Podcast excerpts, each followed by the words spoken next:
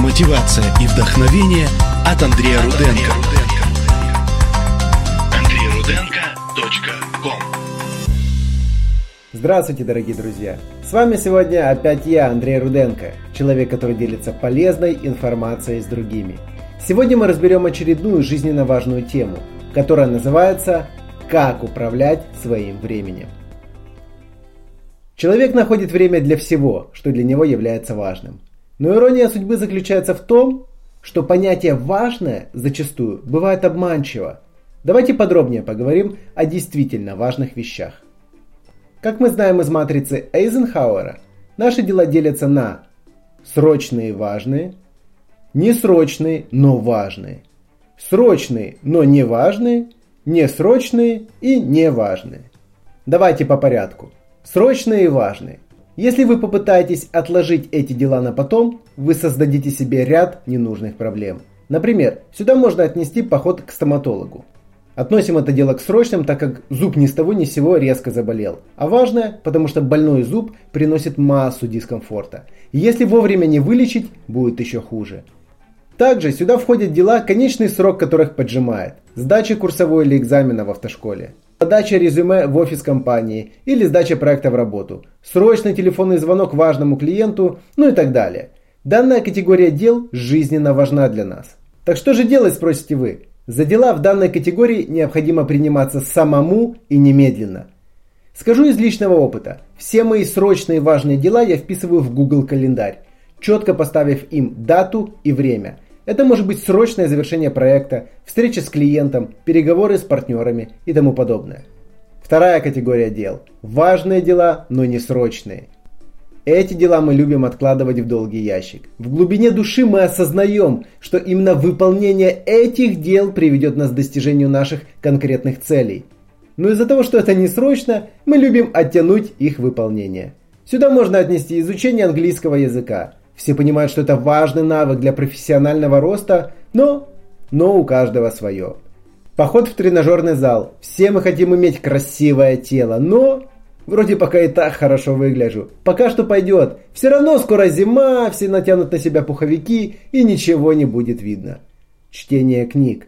Как профессиональной литературы для того, чтобы повысить качество своей работы, так и художественной, чтобы обогатить свой словарный запас и, допустим, научиться писать без ошибок. Правильное питание. Пока мы молоды, организм не покажет критических сбоев. Но, если не начать правильно питаться, к 35 годам где-то начнут проявляться первые симптомы. Утренняя зарядка. Ну, вы сами поняли. Это важно запомнить. Несрочные, но важные дела имеют привычку становиться срочными и важными, если их постоянно откладывать.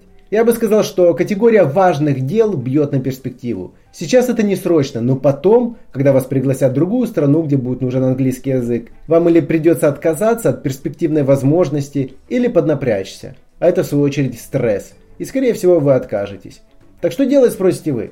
Чтобы этого избежать, назначьте всем вашим задачам из этой группы конкретные сроки выполнения. Это замотивирует вас и сэкономит кучу времени и нервов.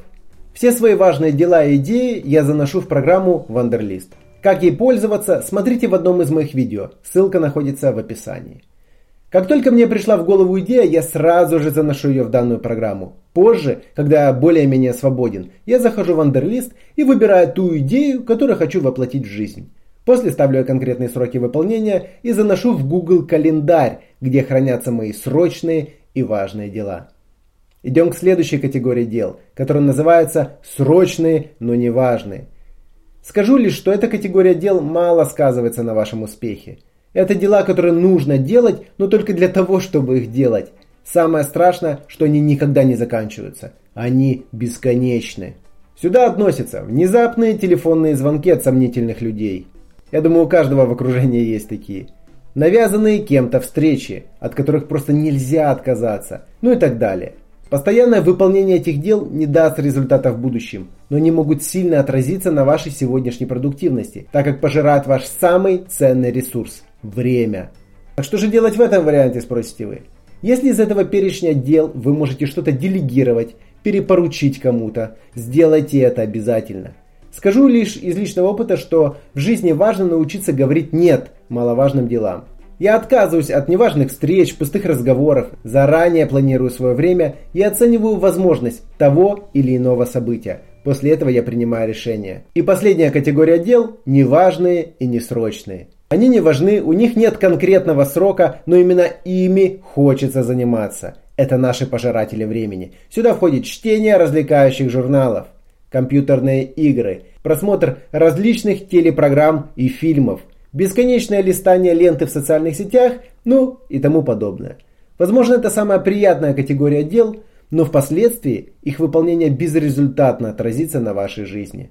Так что же с ними делать? Такие дела можно смело вычеркивать из вашего списка. Что еще советую? Составьте себе список важных, но не срочных дел, на которые вы будете в дальнейшем переключаться, когда, как вы думаете, нечем заняться. Например, каждый раз, когда приходит идея посмотреть телек или поиграть в компьютерную игру, достаньте книгу и начните читать. Поверьте, будет больше пользы. И на будущее. Никогда не занимайтесь делами, которых нет в вашем списке. По мере возникновения новых задач или новых проектов записывайте их в список и определяйте приоритетность. Только после этого приступайте к работе над ними. Интересен факт, что человек состоит из привычек. Если вы бросаете важные дела и переходите к легким, это тоже привычка. Нужно стараться и развивать себе силу воли делать важные дела, чтобы в дальнейшем прийти к тому, что хочешь получить. Как сказал Джаред Лето, делай сегодня то, чего другие не хотят. Завтра будешь жить так, как другие не могут. О том, как я использую данную матрицу, какие программы мне помогают фокусироваться на важных делах и отсекать пожирателей времени, смотрите в моем онлайн-курсе Management Жизнь по полочкам. Я для себя разработал множество различных инструментов, которые помогают мне упорно двигаться вперед и фокусироваться на главном. Кстати, а как вы управляете своим временем? Поделитесь с нами в комментариях.